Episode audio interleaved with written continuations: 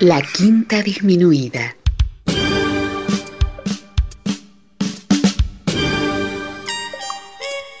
Jazz desde la ciudad más cercana al cielo.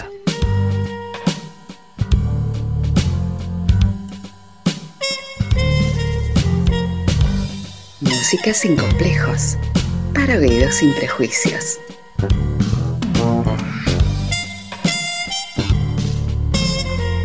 Una producción de Nicolás Peña.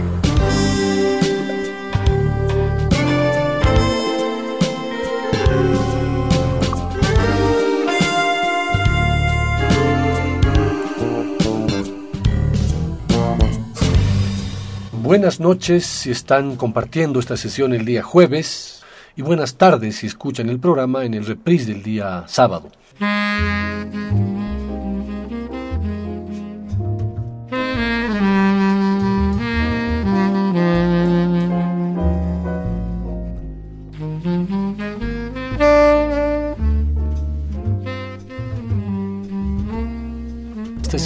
Vamos a estar bastante románticos. Ojo, no romanticones o, o sensibleros.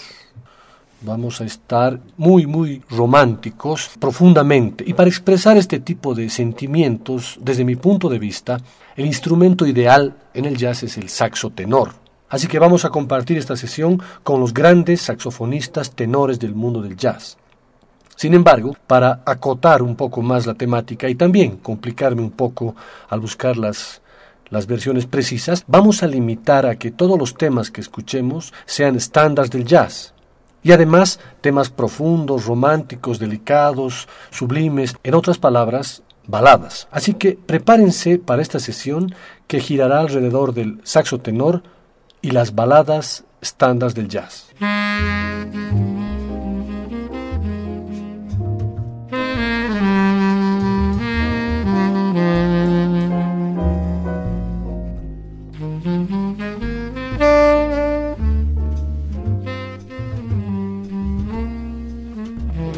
A pesar de que en algún programa ya lo explicamos, es bueno que nos pongamos de acuerdo en lo que significa un estándar del jazz.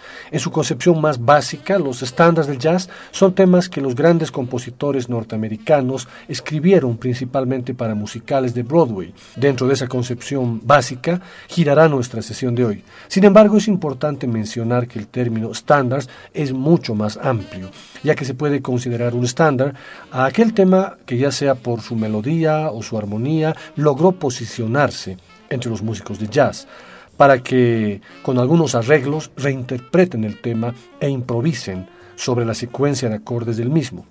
Es por esta razón que están los que se llaman los nuevos estándares, temas de la música popular, el rock, el blues o cualquier género que son utilizados por los jazzeros.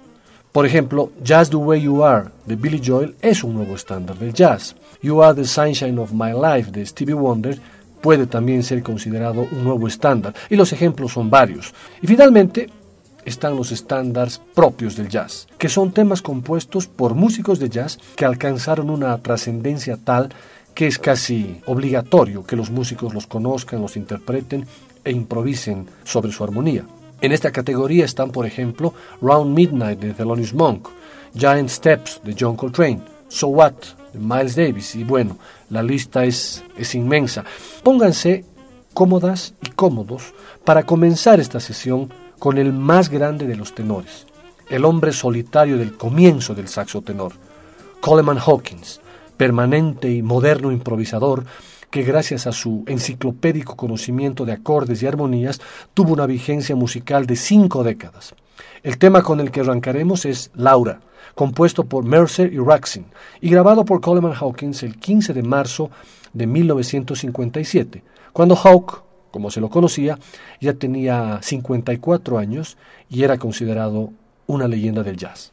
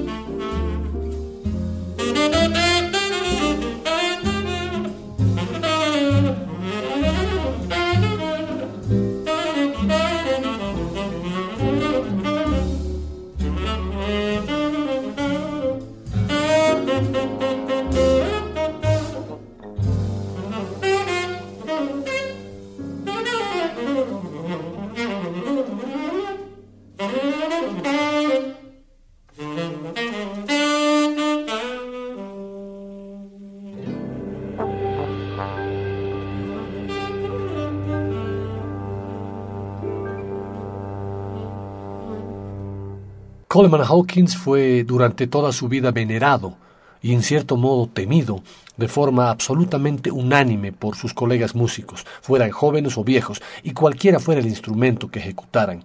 Se había ganado esa fama de temible por su escalofriante técnica, su ciencia incomparable de la armonía que le permitía enlazar acordes imperceptiblemente y una capacidad de crear a cualquier tiempo, por muy rápido que fuera, improvisaciones que siempre rozaban lo magistral y con un swing perpetuo.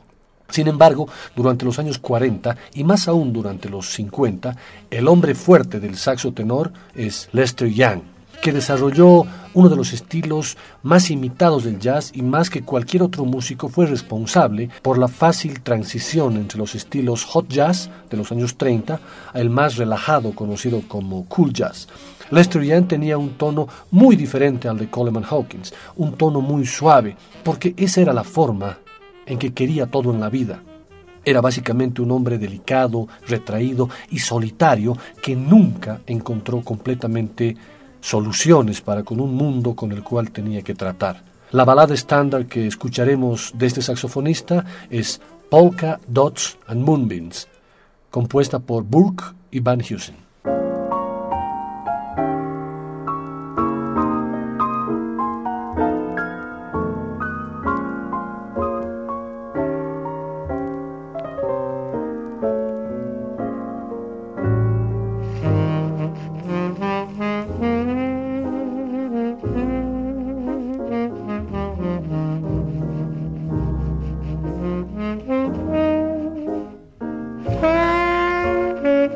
Mm-hmm.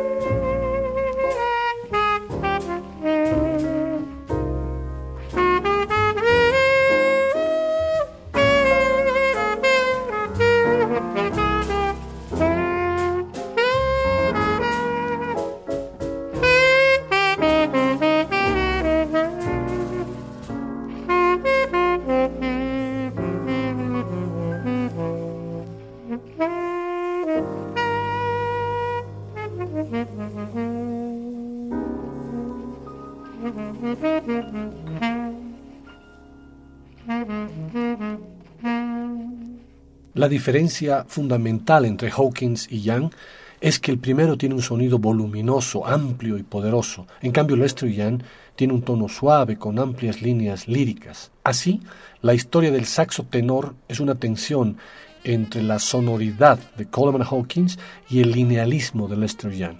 Pero para completar la trilogía básica de los saxos tenores en el jazz, es fundamental escuchar a Ben Webster, apodado El Rana por sus ojos saltones.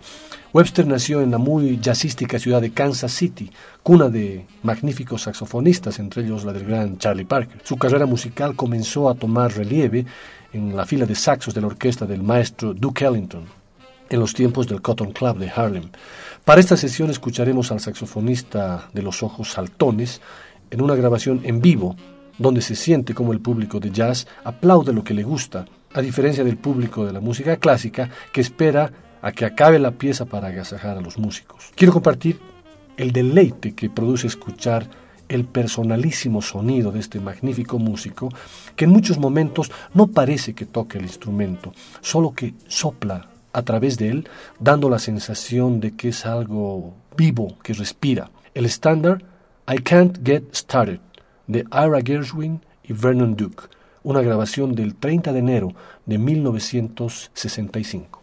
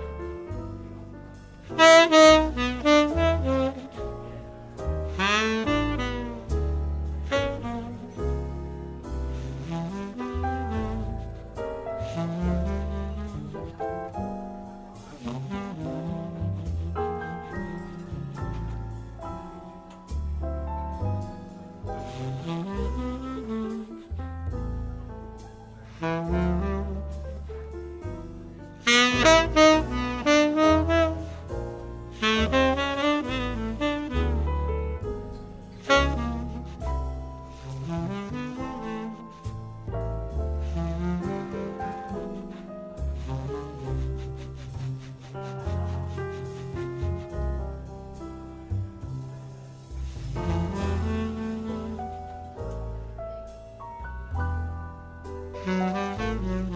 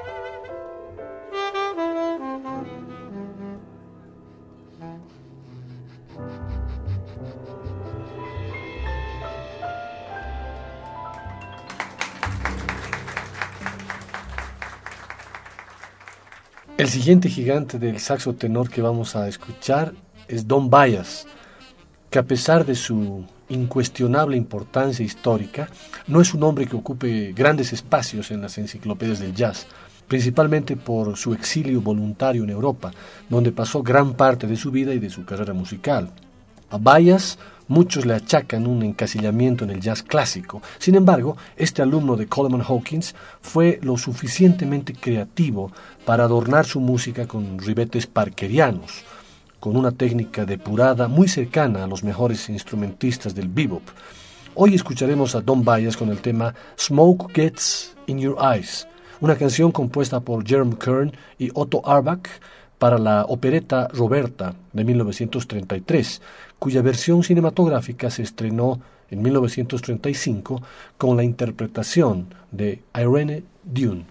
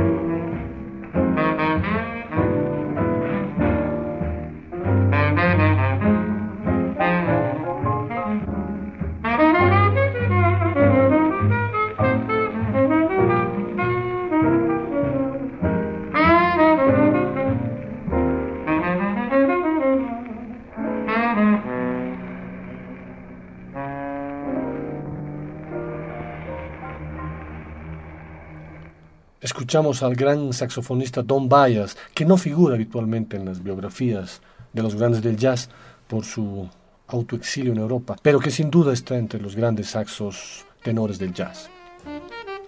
Otro músico que, tratando de escapar del ambiente de las drogas y el alcohol, también emigró a Europa fue el saxo tenor Dexter Gordon, que fue recibido con los brazos abiertos por los aficionados europeos del viejo mundo, donde Dexter descubrió su hogar en Copenhague, estableciéndose como figura permanente en el club Montmartre. Pero a pesar de ello no dejó de mantener sus contactos con el Nuevo Mundo, realizando periódicos viajes, apareciendo en los clubs de las ciudades más importantes y al mismo tiempo visitando el estudio de grabación. Gordon se mantuvo como una figura popular hasta que su salud gradualmente lo obligó a una semijubilación del jazz a principios de los años ochenta. Su último triunfo ocurrió en su brillante actuación en la película Round Midnight, en la que, aunque su música ya no era de gran peso, su trabajo como actor es real y emocionante, lo que le mereció una nominación al Oscar. Para esta sesión he elegido el estándar Stairway to the Stars, en una grabación del veintitrés de mayo de mil novecientos setenta y tres, sesenta y tres, perdón, tema que pertenece al disco Our Man in Paris, grabación en la que participan Bud Powell en el piano, Kenny Clarke en la batería, Pierre Michelot en el contrabajo y, por supuesto, Dexter Gordon en el saxo tenor.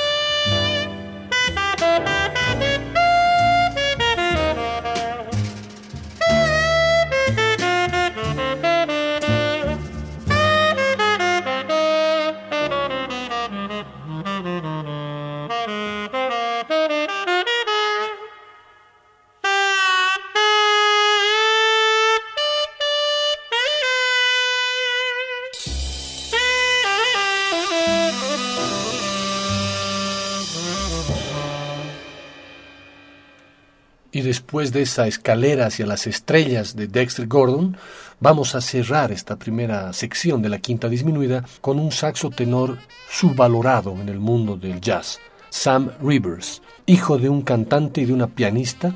Este saxofonista, nacido un veinticinco de septiembre de mil novecientos veintitrés, vino al mundo durante una gira musical de sus padres.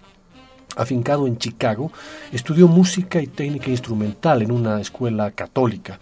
En su vecindario tocaba en bandas juveniles y tenía tiempo y recursos para enseñar música en la Berklee School de Boston, donde también tocaba el baterista Tony Williams, quien lo recomendó a Miles Davis, participando en el quinteto de Miles de manera muy fugaz por un lapso de dos meses durante una gira por Japón. El doctor Crabb, en su blog Sinfonía Azul, nos cuenta que, aunque muchos asociaban a Rivers con, como un tipo de la vanguardia pura cercana al free jazz, sorprendió a todos con un disco reposado y clásico, donde destacaba en el quinto tema una balada de su autoría dedicada a su propia esposa, Beatrice. Pronto el tema, con su maravillosa melodía inicial, se incorporó al repertorio de muchos saxofonistas tenores. Este hermoso tema no encaja, sin embargo, en nuestra temática de hoy, porque no es un estándar clásico, motivo por el cual lo programaremos para una próxima sesión. Es un tema hermosísimo, pero buscando dentro la discografía de Sam Rivers, encontré un tema que puede formar parte perfectamente en la sesión de hoy. De su álbum A New Conception, la balada When I Fall In Love, escrita por Heyman y Young.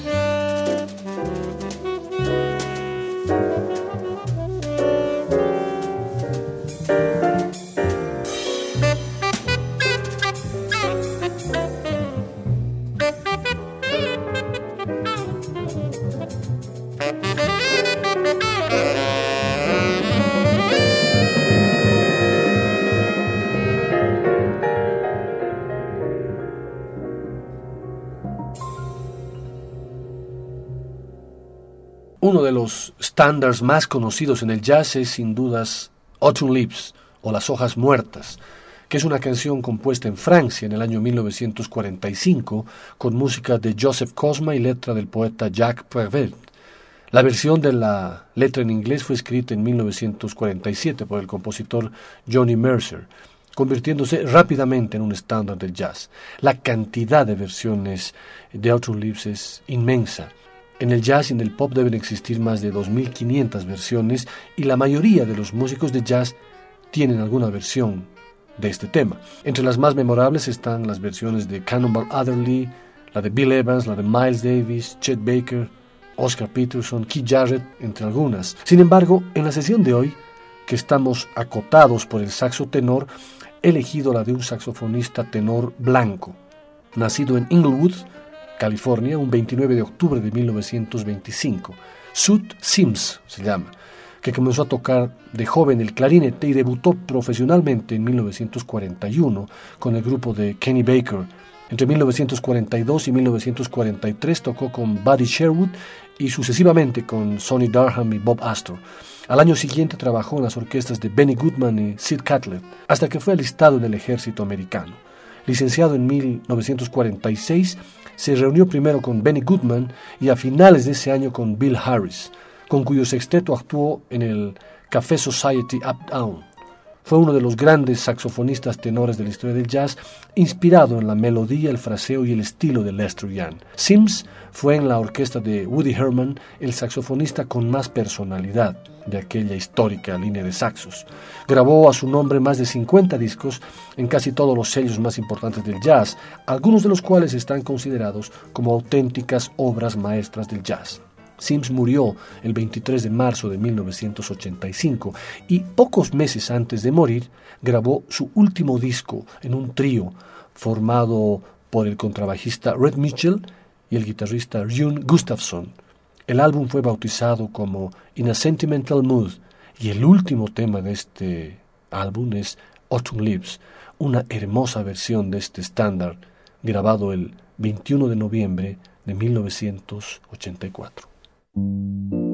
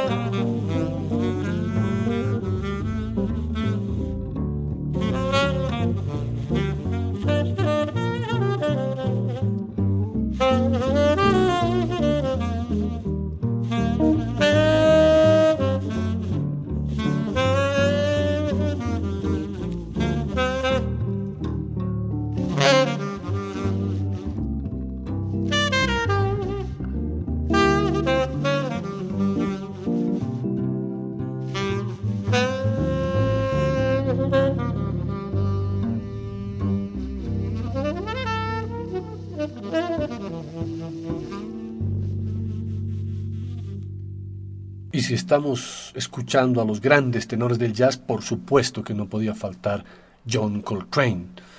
Bueno, debo confesarles que John Coltrane no solo está entre mis saxofonistas favoritos, sino entre mis músicos preferidos de la historia del jazz.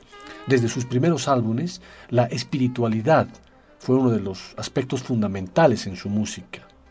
En una de sus últimas entrevistas, Coltrane decía: "Lo más importante que un músico quisiera hacer es dar al oyente una imagen de las muchas cosas maravillosas que conoce y siente en el universo. Eso es la música para mí. Sencillamente una posibilidad, entre otras muchas, de manifestar que vivimos en un mundo formidable y magnífico que recibimos como regalo". John Coltrane entendía la religión como un agradecido himno al cosmos. Y en esta sesión de estándares he elegido un estándar de su álbum titulado Blue Train, el tema compuesto por Jerome Kern y Johnny Mercer, titulado I'm Old Fashioned.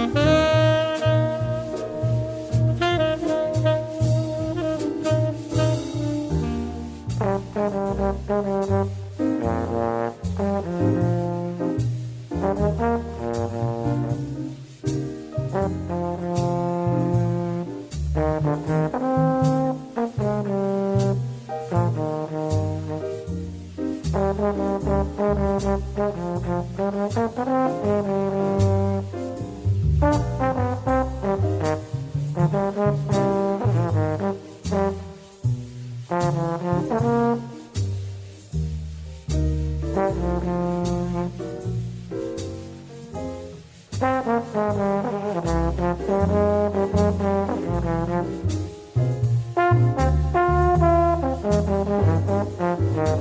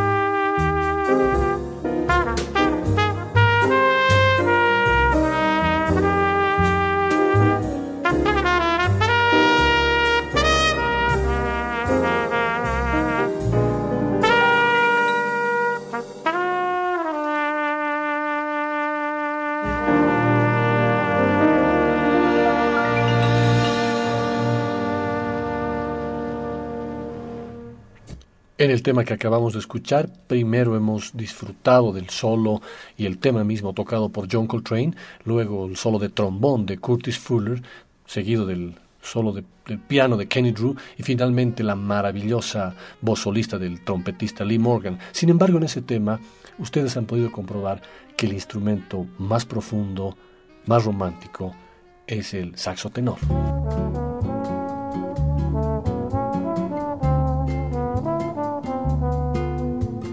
Después del corte, volverá el swing de la quinta disminuida.